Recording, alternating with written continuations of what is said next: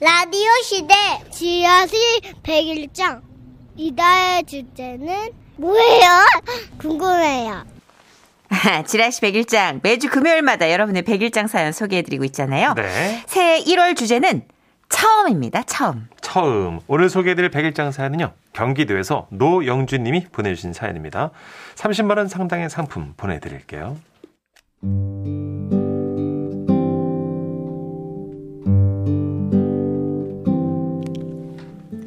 제목 처음 엄마 지금으로부터 18년 전 저는 난생 처음으로 엄마가 됐습니다.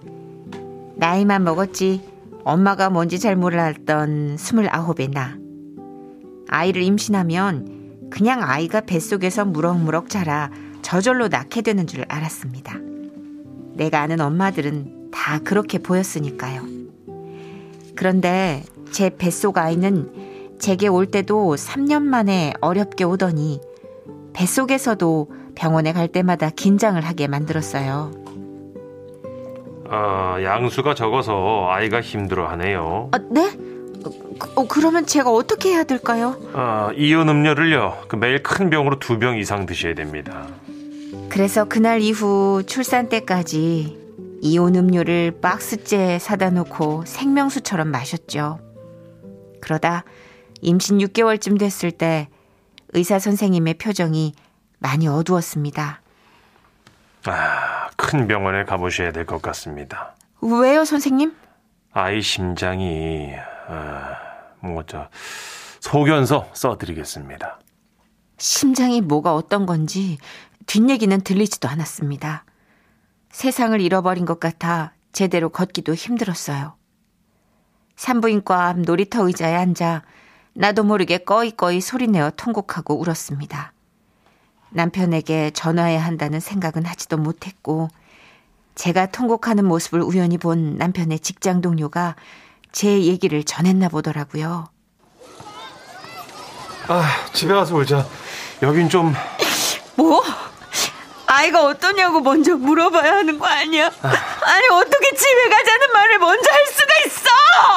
아니, 여보, 나는 당신 앉아 있는 모습이 불편해 보여서. 지금 생각해 보면 억지였죠.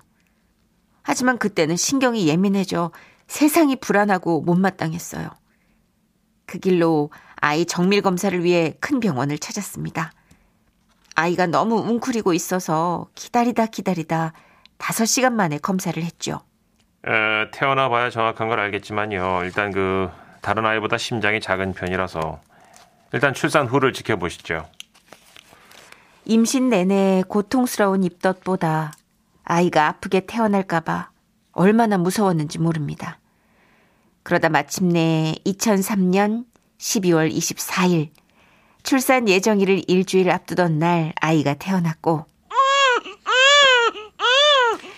심장에 관한 얘기가 없어 다행이다 싶었는데 다른 것이 기다리고 있더군요. 음, 뇌수막염에 장염까지 있어서 큰 병원 중환자실에 보내야 될 것 같습니다. 구급차 대기시키죠. 그렇게 전 산부인과에 있으면서 아이를 구급차에 태워 보냈습니다. 병원에 친정 식구, 시댁 식구들이 오셨는데 오셔서 아무렇지도 않게 내뱉는 말들. 아이고 어쩌나 아이 보러 왔는데 아이가 없네. 그 말이 참 아프게 느껴졌어요. 후 산후조리원에서도 아이가 없는 산모로 들어가서 아이 목욕과 수유 방법 등을 배우는 산모들 옆에서 전 그냥 이도저도 아닌 사람으로 있어야 했습니다. 다행히 한 달 만에 아이가 퇴원을 했는데 입안은 헐고 손톱은 빠져 있더라고요. 그 모습이 미안하고 안쓰러워 저는 또 얼마나 울었는지 모릅니다.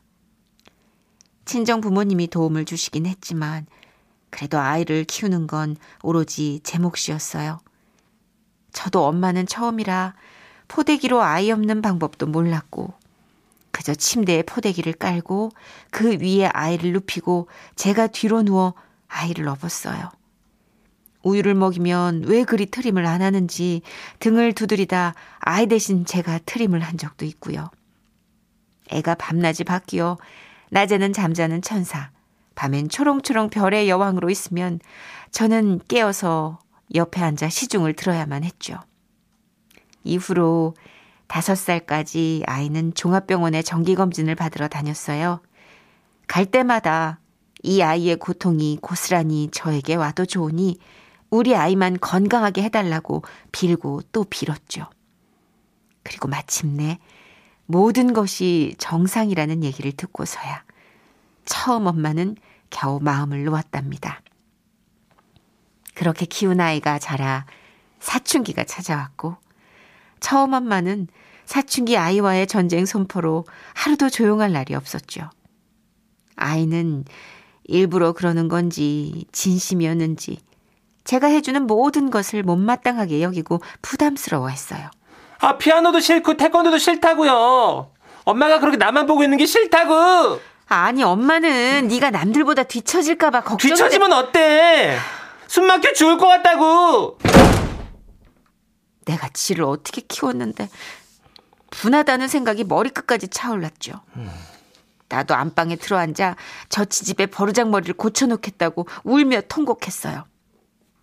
근데 그러다가 문득 내 딸이 뱃속에 있었을 때 놀이터에 앉아 통곡하던 제 모습이 떠오른 거예요. 그때는 그저 우리 아이가 건강할 수만 있다면 아무래도 좋다고 생각했는데. 그래요. 저는 어느새 그 초심을 잃고 살았던가 봅니다.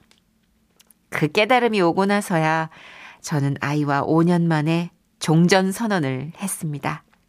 그게 2020년의 일이에요. 이제 아이에게 자유를 줘야겠다고 생각했죠. 아니 엄마, 난 엄마랑 말하기 싫다니까 왜 자꾸 불러? 잠깐 엄마 말 좀 들어봐. 아 진짜. 예. 그동안 엄마가 욕심 많이 부려서 미안해. 엄마도 처음 엄마라 뭐 아는 게 없어. 그냥 마음만 앞섰지 뭐. 알았어. 이제 네가 하고 싶은 거 하면서 살아. 그래도 한 가지 처음이라 모든 게 서툴고 부족한 엄마였지만 엄마 마음 마음은 진짜 전부 너한테 다 내줬다는 걸 네가 알아줬으면 좋겠다. 엄마. 새해가 밝으면 저는 쉰 살이 됩니다. 처음 맞이하는 중년. 그리고 앞으로 또 처음 맞이하게 될 노년. 부모님도 살아계시고, 아이들도 있고, 남편도 있으니, 모든 게 다 갖춰져 있는데, 마음에 구멍이 뚫린 것처럼 허망함이 밀려오네요. 그래서 새해는 책을 좀 많이 읽으려고 독서 모임에도 가입해놨어요. 나 없이 가족에 매달려 살아온 날들. 이젠 처음으로 내 마음도 좀 다독여 주려고 합니다. 사람이 처음이 아닌 인생이 어디 있겠습니까마는 그래도 처음 엄마 할 때가 살면서 제일 행복하고 또 힘들었던 것 같아요. 이제 또 한 10년 후엔 처음 할머니가 되겠죠? 그땐 조마조마한 할머니 말고 조금은 넉넉한 할머니가 되고 싶습니다. 우리 모두 처음 사는 인생. 새해에는 조금 더 나 자신에게 넉넉해지시면 좋겠습니다.